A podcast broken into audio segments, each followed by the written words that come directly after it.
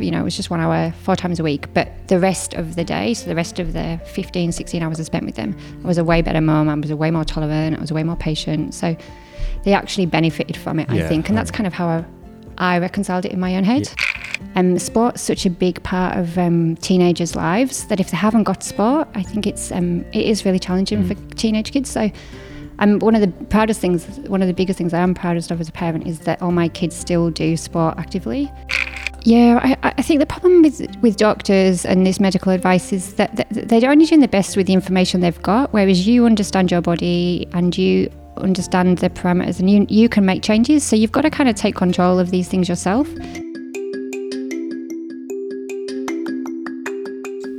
This week on the Fit Parent Playbook, we have 37 time marathoner Chantel Peacock with us.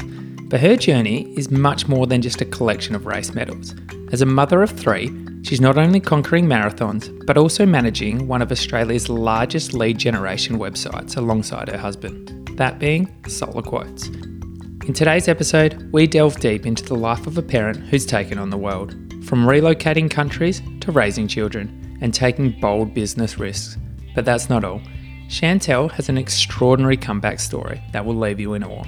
Imagine being told that you'll never run again, only to defy the odds and come back stronger than ever.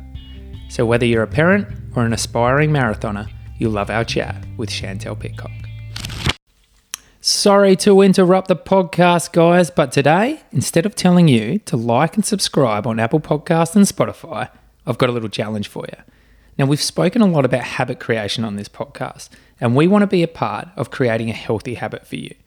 So, this week, your challenge is simply to listen to this podcast whilst you're moving. It could be a walk, a run, you could be in the garden or in the gym. Get creative. Let's make it a bit of a habit for you that every time you hear this, it creates a trigger to get you moving. So, pause this podcast now, get outside, and then hit play again. Oh, and while you're at it, please like us on Instagram, subscribe to Apple Podcast and Spotify. I'm sorry, couldn't help myself. Enjoy the podcast. Jace, DK, how are you, mate? I'm really good, mate. Because I'm not going to lie, I had a bit of a laugh this morning uh, with your intro that you write.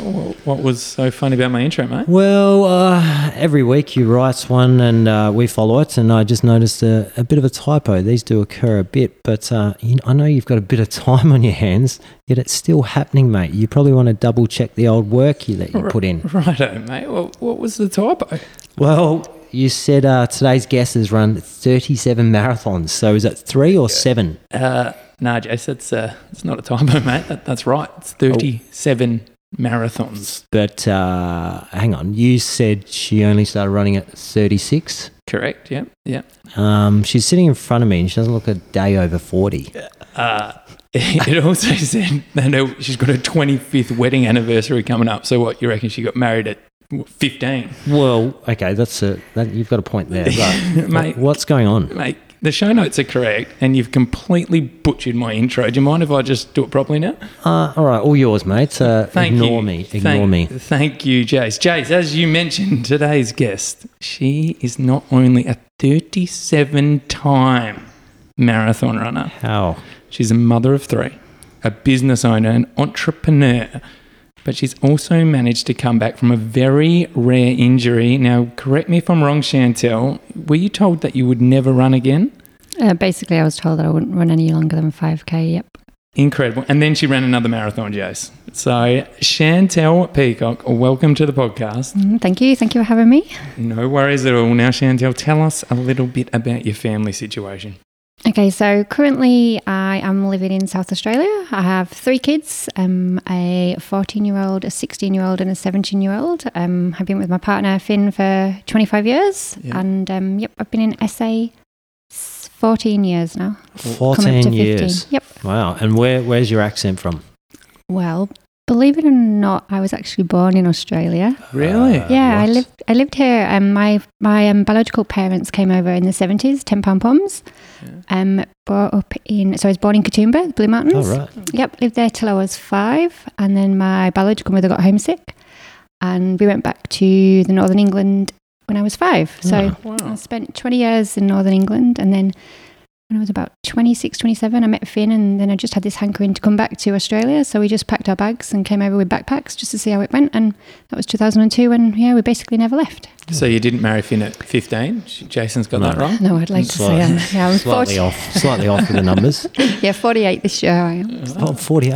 Jeez. So why you moved to Australia? Did you have your children in the UK? Um, no, no, we came over 26. So, um, yeah, just me and Finn and two backpacks. And uh, I, it was interesting. The um, the moment I landed, Finn wasn't actually with me at the time. I came on my own. He came a couple of months later. And um, I remember landing in Sydney and walking up George Street and seeing the um, the bridge hmm. and literally just crying and feeling like at home. It was the weirdest thing because I hadn't left. I was five, but I think there was those. Now I understand kids a bit better. Like those formative years must have really had a big impact on me because I just fell at home immediately, and that was it. I just knew that I'd never go back. I knew that this was going to be my life. Wow. Yeah, it was just that walk up and seeing the bridge. It was wow. yeah, it was pretty amazing, really. That kind of just that guttural feeling. Do you still hmm. remember that from being a five-year-old? Like, Oh, I've only got, I haven't got very many memories um, from living here. I remember once my sister nearly drowned in, in a river in the Blue Mountains, but obviously that was quite traumatic. I think she was flailing around and my, my, my dad picked her out the, the water. But apart from that, I've, my memories are pretty scanty actually. Yeah, same. so you've you've moved to Australia, yeah, and then what happened? Um, well, we had the best time in our late twenties in Manly, Sydney. Yeah. Let me tell you, three years, no kids, so it was heaps of fun. I just love the Australian culture. I love the beaches. I love the sunshine. I love the food. I love their attitude. So, I just yeah really embraced it. Um, and then we had kids. Um, so I was 31 when I had my first child, and then we couldn't afford to live in like buy a house in Sydney, so we moved up to New South Wales, Newcastle, and lived there for three years. And I had my second child there. Yeah. But um, I always uh, Newcastle. I don't know if you know much about Newcastle, New South Wales, but I just I just never felt at home there. Yeah. And um, I wasn't working. I was at home with the kids, and um, we were kind of always trying to mm, do a side hustle online. Like the internet was just really sort of coming about 2005, 2006. So we had various online adventures. Me and Finn. I think we had three or four businesses that Like you know. what? Like what? I mean, we've done. into? So we started a website about British TV. We started a. Um, this is a really good one. We had a time capsule, and basically, what we used to do is Finn write, write this software where you'd scrape the internet every day, and then when your, you know, when when your baby was born, we could give you a CD with all the um, the things that were topical on that day. Oh, so it was cool. yeah, it was, it was like kind of like a time capsule. Um, so it worked really well. But what we realised quickly was that we were just basically scraping other people's websites. So pe- if we couldn't really really build a business to um, So you're trying to say you you were the original AI? Uh, well, we were just always trying some scam, or well, I say scam, Oh. but just trying to make. It was, it was a legitimate way to, to make Yeah, money yeah. online. But we tr- tried several businesses before um, Yeah. we eventually found one that worked. So So, it was uh, dial-up, dial-up days. yeah, that's exactly right. I can still remember yeah. that. Yeah, and I used to print off the CD and I used to post it off to Oh, people, gosh. and I, I think we'd make I don't know about eight hundred bucks a month. But it was like Yeah. kind of the side hustle while we were Yeah, having right. kids. And Finn was at work. He was working for CSIRO at the time in their energy sector. So he was working, and I would do this at home, and then we'd spend the weekends kind of putting up a website, seeing if we sold, working on AdWords, so kind of just really Mm. understanding that space. A- And how hard was that being a mother of three uh, or two well, at, at that time? stage, I was just two. But what happened was, um, my my sister basically said she would move over to Australia for a year, and would I move wherever she moved to? Her husband was a doctor; he was going to get a placement. Yeah. And I said, sure. But when you're living in New South Wales, nothing else really exists apart from Melbourne and Sydney, you know, the rest of Australia. Anyway, she phoned me up and said, oh, we got that placement. I said, oh, great. Where are we going? She went, Adelaide. I was like, what? She was like, well, you said you'd come. I'm like, ah, okay. So I got off the phone to Finn and I said, I think I've just committed just to moving to Adelaide. like, literally, that was it. And then, and he was like, oh, I never really liked that job anyway. Let's so I was pregnant with my third. I had a nine month old, a one and a half year old. He quit his cushy CSIRO job. You know what government jobs are like. Yeah. And um, we decided just to backpack or to camp for three months. Me, heavily pregnant, two toddler, and MJ learned to walk in a campsite. My young, my boy, and then Finn would spend this three months trying to get a business online that we could use to pay the rent. Wow. And that was kind of how we started Solar Quotes. Solid quote. So Yeah. we'll get into that in a second. But geez, that's a really gutsy move, isn't it? Just to, to pack your life up and financially, how how how were you mentally dealing with that, knowing that you could potentially be in some financial strife with Well, three kids? It's true. Like a lot of a lot of my friends thought I was crazy, sort of encouraging Finn to quit that job. She's like, you, you know, you. I remember one one friend that was in the um, army actually said, oh, I think it's really responsible what he's doing. You know, you're pregnant, you've got two kids, you're selling your house, he's quitting his job, and um. I, oh, this is actually a really good story. So, what happened was when we and Finn first met, we were living in Glasgow in 1999, and he came home with this dodgy bit of artwork um, he'd spent five hundred pounds on this artwork, and I was like, "Mate, you got ripped off." And he's like, "What? What? I think it's great." I'm like, "It was just a stencil." And he's like, "I'm going to go back and get another." I'm like, "Don't you dare! We're just paying the mortgage, but we're rent. We're just paying the rent. Like, don't waste another five hundred pounds on this." Anyway, turns out it was an original Banksy. Oh, that I he'd knew bought. you were going to say that. Mate, so what happened was just before we, Far out. I know, right? So just before we left Newcastle, we said, right, okay, let's let's sell the Banksy, and at least we've got a bit of we've got a bit of leeway. It won't be much, but we've got a bit of leeway. So basically, we phoned up Sotheby's in London, and then we're like, uh, yeah, yeah, yeah. Well, um, it was just at the height when he was just getting famous. It was like 2007, maybe. Mm.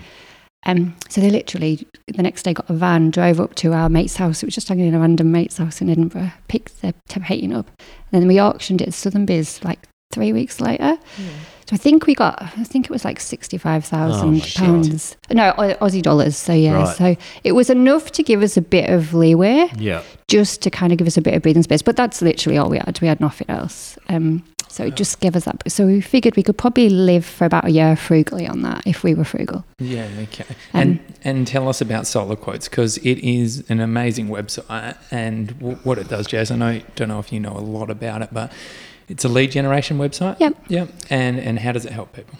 Yeah, so um, basically, when we first got into it in 2009, um, Finn had been working for CSIRO in the renewable sector, and you could see there was a real gap in the market for um, information about solar.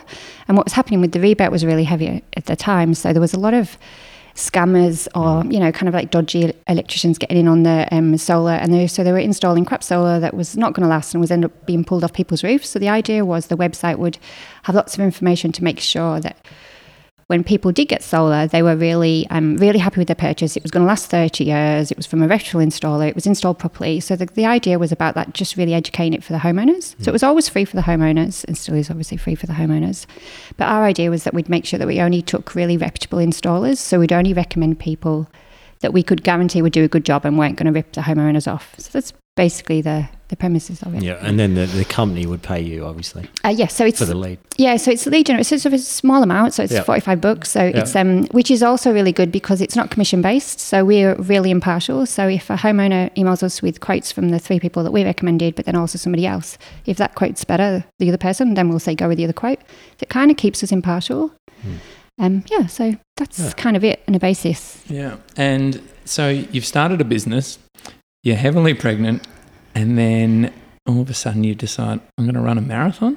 Well, so it didn't it didn't happen as quickly as that. So once I had Lulu, which is my third, um, so she was born early 2009. The business was just starting off, and um, I was probably a little bit overweight. I was I was kind of that person that nobody ever said to me, "Oh, she's all baby." Like I was big, and I loved it. I loved being big. I just loved. I kind of loved being pregnant. I can't ever imagine you being. I, I was 95 kilos. No, you weren't. I, That's a was- lie. I, that is not a lie. I swear on my three kids' life, I was 95 kilos. You were 95 kilos. 95. Wow. Jason, describe Chantel's figure for us Uh, at the moment. very, yeah, we'll say very slim. Very- Uh, a stereotypical marathon runner, yeah, really, isn't it? correct. Yeah. Yeah, no, no I, I wa- full on Yeah. was, but I, I loved it. Like I thought it was great. Like I was, you know, I had these big bosoms and I was big. Like I was just, just really, I just love being pregnant Yeah. and being big. But obviously, once the baby comes out and then it's not baby anymore, it's it just much, eh? big. Yeah. It's not. Um, so I kind of started. It was in September actually, my birthday, and so Lily was born in February. It was September, and there was this like local boot camp group, like women who um I- I'd seen around, and I said, to Finn, I really want to do something. For, I really want to kind of get back into a bit of fitness. And um, they shoot Anna Anna Liptak. Um, she runs this six week program. So I said, I'll just sign up for six weeks. And he's like, Chantel, we're already getting no sleep. Like they, have got three kids under three. They're all up. You know, I'm at least changing up, up changing nappies twice a night with two of them. He's like, you're mad. Why would you want to get up at six a.m. Because his classes was at six a.m. I'm like, oh, God, let me just try it for you know six weeks, six week program. You know, we didn't have any money at the time, so it's a bit of a stretch. But let's just let's just give it a go. What can go have in six weeks? So got him to commit to the six, six weeks program. And it was just a it was just a life changer for me. Just the difference in my um, approach when I come back in the mornings was just changed my whole mental my mental framework and and that, so that was back in 2009 and I think then we didn't talk a lot about mental health or um, you know there wasn't there was nothing about anxiety or how exercise can help you. It was still quite new I think but looking back it really just was what I needed just to give me that mental clarity. I was just a better person when I got back. I was a better mum I was better with the kids. I could deal with things better. Mm. so um yeah so after the six weeks it was never really a question whether I'd start. It was just my, my um my mood just changed so much yeah. that it was just a game changer for the whole family. Mm. How, how, long did it take you? You mentioned six weeks. Like, was it two or three sessions where you, obviously it's really hard at the start to wake up at six o'clock in the morning after you've had no sleep? How long did it take you to break through before you realised, geez, this is this is important. I need to keep doing this. I, th- I think it was it was probably within a few weeks, and not because I had any breakthrough with fitness. Like fitness takes more than six weeks. It was just the the mental, yeah, my mental endorphins and so forth. Yeah. Were you like more tired in the evening though? Obviously, getting less sleep again, or did you pass out easier or something? Oh yeah, I, th- I, I sleep really well. Like yeah. about, so I think I, I, just when I went to bed, I slept really well. So, and I, th- I think your body clock does change. You do. I do go to even now. I go to bed early, but I'm mm. fine with that. I get up early, I go to bed early. It's just kind of my lifestyle. So mm. um, yeah, but it was. It's just something in the way you approach the day, that mental clarity that you just get from exercise. Yeah. And then how, so you managed it by going early and then what, how did Finn, did he have to look after the children early or how did that discussion Yeah, happen? so, yeah, so it was a bit of discussion. So it was four mornings a week and um, oh, my my youngest used to, oh, she used to hate everybody I used to put her in bed and she would go to me, no, ooh, no, ooh, which was no run, no run, no, no. and I used to have to say, yes, mommy, oon, mommy, oon, daddy will be there in the morning. And I remember this one morning she got up and she went into our bedroom and I wasn't there. And she looked at Finn and then she just stomped up the hall, like this hall here. And Finn got out of bed and um, he said, she, she must have had him in too. She looked at him, she took his took a nappy off, chucked it on the floor, oh. and just weed right there in front oh, of him. she was just so angry. Oh my uh, God. I remember that was certain mornings I'd just get it in the neck. He's like, that girl.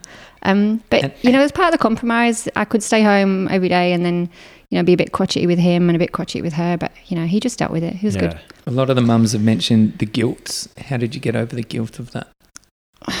yeah, and that is a good question because you do feel selfish sometimes that you um, are putting your fitness needs above those. But I do genuinely believe I was better better parent when I did it. So I was actually I might not have been there for that hour, and it's just an yeah. hour. It's just yeah. one hour. You know, it was just one hour four times a week. But the rest of the day, so the rest of the 15, 16 hours I spent with them, I was a way better mom. I was a way more tolerant. I was a way more patient. So they actually benefited from it, yeah, I think, and um, that's kind of how I, I reconciled it in my own head. Yeah, yeah. And, and with the actual exercise, did you enjoy it, or was it more the actual feeling you got from it that kept you going back? Um, it was probably a mixture. I enjoyed the exercise. Yep. I enjoyed the group. I think yep. the groups and the friendships that you make are pretty important. I don't think I'd have done it if I'd just been doing it on my own. So I think the groups and friendships are key to that consistency. Mm. Um, did I enjoy the exercises? I, th- I think I was pretty lucky. The boot camps that we do is pretty fun, you know, so the ladies, yep. so it's very sort of light-hearted. Yeah, um, good. Yeah, it was good. And then when did you decide you're going to run a marathon? Yeah, so that wasn't, so 2009 I started my boot camp and I ran my first marathon in 2011, but I probably started training for it 2010. And I still remember the day that I thought, oh my God, I might do this. Is that I was doing the, you, do you know the Trailblazer, the Trailblazer, like 50K walk oh, yeah. thing? The yeah. 50, 100K one, yeah. Yeah, that you do through the Adelaide yep. Hills. And I did the 50K. There was a group of us, there was four of us. And I still remember I was climbing over the sty and it was with, I was with Anna um, and I said to her, oh, do you think I'd ever be able to do a marathon? And she looked at me and she went, yeah, of course you will. And I thought, oh shit, I think I might be able to do one. Yeah. And I, it was a moment then that somebody's told me, oh, yeah, you would. That I actually thought, oh, I can. So then, you know, I started planning and I found one and I got a place and again, Finn said, You're crazy. How are you going to train for a marathon? We were doing a kind of around the world trip at that stage. It's like, You're nuts. We're traveling, we're going to spend two months traveling and you're going to train for a marathon. But there's nothing worse than someone tells you that you can't do yeah, something. You're like, Mate, right. I've got this. Yes, I will make this work. And, and you did. did. With, with, that running, so what were you running before you decided that you're going to do a marathon? Were you running fives, tens, 20s? Oh, yeah, no, it would not be 20s. Just it wouldn't even be camp? 10s, just the boot camp. And, yeah. yeah, so. And so how long did it take well, how long did you allow yourself to prepare for the marathon? I think I just pulled one of those Nike plans offline. Yeah. That you know, it was maybe like sixteen week plan, and it was a tick sheet. I think there was three runs during the week and one long run in the weekend, and that was it. I'd been lucky for doing 60, 70 k. It was pretty simple. but Yeah.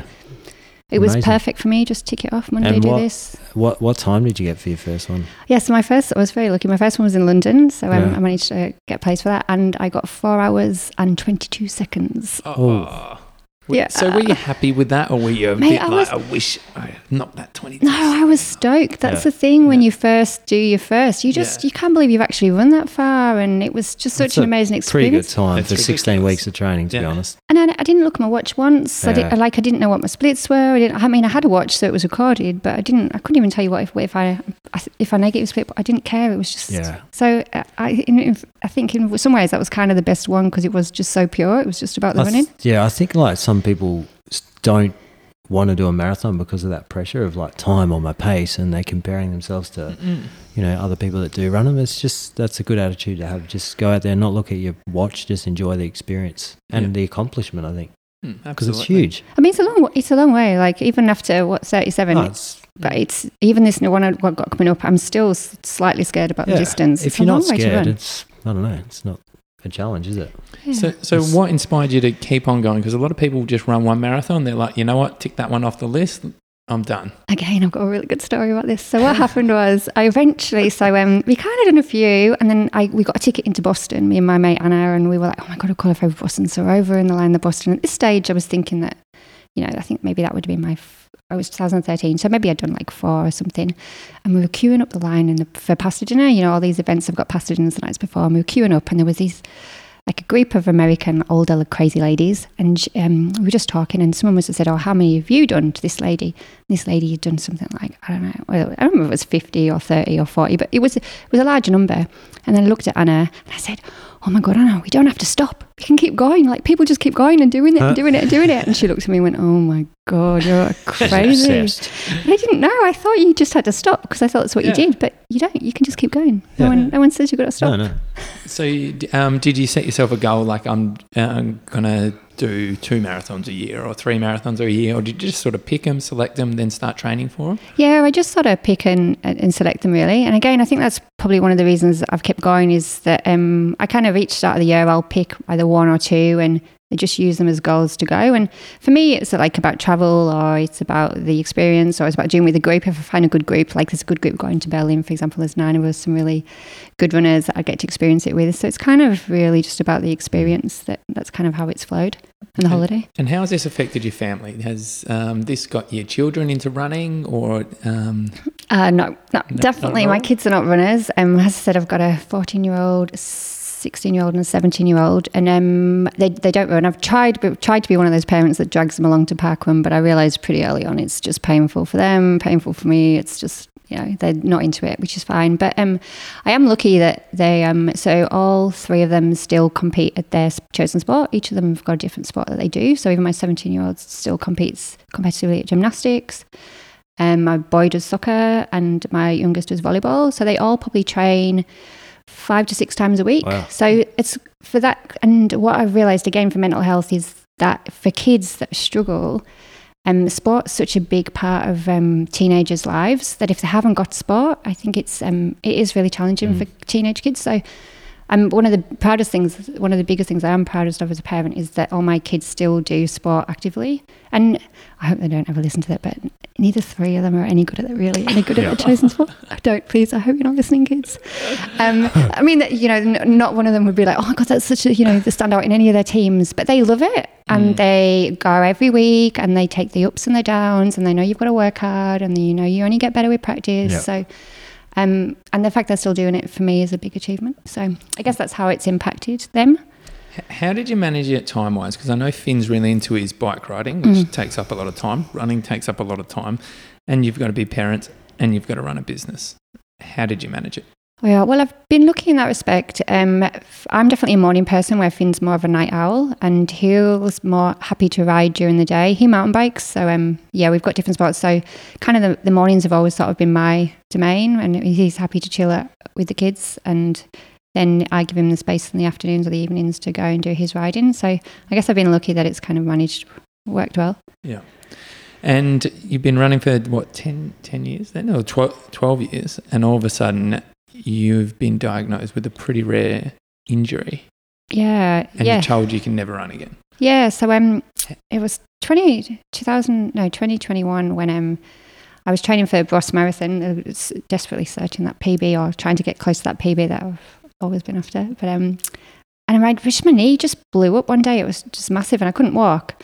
And I went to the doctor, and um, the doctor said, and I'd been, you could see my records that I'd mentioned this knee issue before, and he's like, "Oh, it's just a runner's knee. You just need to exercise. You just need to stretch." And I'm like, "Doctor, I've been doing, I've been doing this for now for probably a year. This is not, this is not going away. I've been doing my stretches. I'm doing my rolling. Like it's, it's still there." And he's like, "Oh, well, I can send you for an MRI, but you're wasting your money." I'm like, "Please, just send me for MRI. I'm happy to waste my money." So he did. He gave me the script, and I went off for my MRI. And then a week later, he called me and said, "Oh, we, we found something. You um, need to go see this specialist, a knee specialist." So um, anyway, I went to see this knee specialist, and he said that, "Oh, um, you've been diagnosed with a rare bone disease. It's called synovial chondromatosis. It's, it's pretty rare. It's like one in a million people get it." And um, he, I still remember the words he said. He said, "Oh, oh you know, some people get breast cancer. You've got this, so." Um, you know, that's the way it is. And there was no leaflet or anything. He just goes, so, said to me, go home and do your Googles. So you can imagine what I Oh, found when I did my wow. Googles. Oh, no. Good That was- bedside manner, eh? Yeah. That's was, and also, yeah, you'll not be a marathon runner anymore. You'll be lucky to do 4K and just basically deal with it. How Someone was having a bad day, hey? I, I, yeah, I, I just think sometimes surgeons they're just so flippant and they don't really, really think about the impact they're having. Hmm. So how did you overcome that? Um, well, I- I kind of basically gave up for about a year, to be honest with you. Like I kind of gave up on the whole marathon. At that stage, I'd done um, 36, so I've only actually done one marathon since um, I got diagnosed, and I did kind of, give up for a while. And I still ran and I still kept fit, but kind of the marathons were kind of off the table. I just thought, oh, you know, I've done 36, it's pretty good going, right? I could just, you know, I've got some good PBs, I could just retire. And that's kind of the story I was telling myself and the story I told everybody. And then uh, I've got a, I, it was actually a work problem that I came across that um, we were trying to hire a general manager and we couldn't find one anywhere. And again, we'd sort of given up and said, oh, we just can't find one. There's not one in Adelaide. And um, I don't know whether you're into Tony Robbins or not, Mm. but um, I've been to a couple of his seminars and I like his philosophy. I know he can be a bit cult, but some of his, his ideas I think are, um, Mm. are valid. And he's got one called um, The Story You Tell Yourself Is What It Becomes. And um, I kind of was listening to one of his, just his podcasts and um, in relation to this work issue. And I thought that's exactly what we're doing here. We're just telling ourselves the story that we can't find somebody in Adelaide. Like we're resourceful people. We've got, you know, it's it's Adelaide, right? There's, there's got to be somebody that we can hire as general manager. So we just got to attack it differently. So it kind of flipped my um, thinking to it. So we attacked it a bit differently, and we did find someone. But then you got me thinking. In fact, that's actually what I'm telling myself about my running. I'm telling myself that Mm. I'm done. This is it. This is so actually, and this is what's playing out. The story I'm telling myself is what is happening. I'm telling myself I can't do my marathons anymore. So I thought, right, what if I just reframe things and try it, attack things a bit differently? Which is what I did. I kind of thought, right, well, I'll try the Hobart Marathon. I'll just do a couple of long ones and see if I can run over 30k because that was the distance. You need to be running the distance. Yeah. You've got to be at least doing a few 30k's to run a marathon. So I'll try. So I did a couple and I got through Hobart and I thought, right, okay, I can actually run the distance. Okay, so can I train for the distance? So I guess it's just really about telling yourself a different story. Yeah. Mm. We've had a couple of guests on the podcast, Rose Green, um, Courtney as well, Courtney Baldwin, that have said similar stories. They've been told by the doctors, Mm. you know, it can't be done. How important is it to go out there and get a second opinion or just try and work it out yourself that you can still do it? How important is that? Yeah, I, I think the problem with with doctors and this medical advice is that, that they're only doing the best with the information they've got, whereas you understand your body and you understand the parameters and you you can make changes. So you've got to kind of take control of these things yourself and just really challenge them and try different things. There's lots of ways to assess yourself and assess your body and to uh, try different approaches. So I think it's important just to not never give up, but just to I guess to keep, be persistent. Mm, yeah, absolutely. Now, Chantel, I've got a little story just as we wrap things up here. You don't know this, but you actually got me into running. And this is what this whole podcast is about, Jason. You know how we've been saying there's been little off the cuff remarks that have just completely changed your life. So I was bike riding with Finn, her husband, and he said to me, Yeah, Chantel, she loves running. She runs 100 kilometers a week. And it was that one comment, and I just said, There's no way hmm. anyone can run 100 kilometers a week. I'm going to have a crack at it. And I slowly built up. I went for a run the next day And that's something that got me into running. And now, again, it's completely changed my life. And that's exactly what we want to do on this podcast is just create that moment that can make you say, you know what, let's have a crack. And I know a lot of people hearing your story today will just be thinking, you know what, let's have a crack. And if I get an injury, if I get a setback, let's keep powering through and let's keep doing it. Chantel, thank you so much for your time. Jace, Thank you. What have you got out of today's podcast? Well, I, I think your, your last comments that you made around, um, I suppose, listening to your language, because your language does equal what you're going to do in, in regards to your actions and behaviors. And perfect example of change your language, change your results, hey, Mm. with the GM role and also your running. Thank you. If you've got any takeaways for our guest, Chantel, what would you, what advice would you give anyone that's just become a parent and they're struggling and they've decided, you know what, I want to start getting my health and my fitness back on track? Um, I would say don't don't feel guilty. Just feel that by giving yourself a little bit of um, me time or giving yourself a little bit of fitness or mental health, it actually makes you better better parent and better for your kids. So d- d- there shouldn't be any guilt around that. Mm.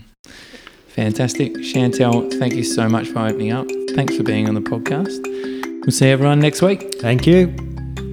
Thanks again for listening, guys. I really appreciate it. Do not forget to like and subscribe, follow, all that stuff that you know you need to do. Please do it, it does make a difference.